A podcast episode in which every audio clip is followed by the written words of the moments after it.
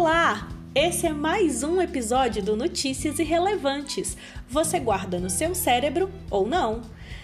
Você sabia que existe uma maneira possível de viajar no tempo? Sim! Hoje vou falar sobre um lugar na Terra que permite que isso aconteça: as Ilhas Diomedes, também conhecidas por Ilha do Amanhã e Ilha de Ontem. Vamos lá! Imagine o mapa mundi. Os Estados Unidos da América está situado à extrema esquerda e a Rússia está à extrema direita. O que é uma contradição peculiar se considerarmos os movimentos políticos históricos desses dois países.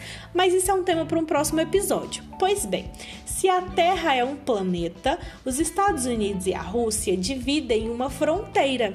Em seus limites existe o Estreito de Bering onde os oceanos Pacífico e Ártico se encontram.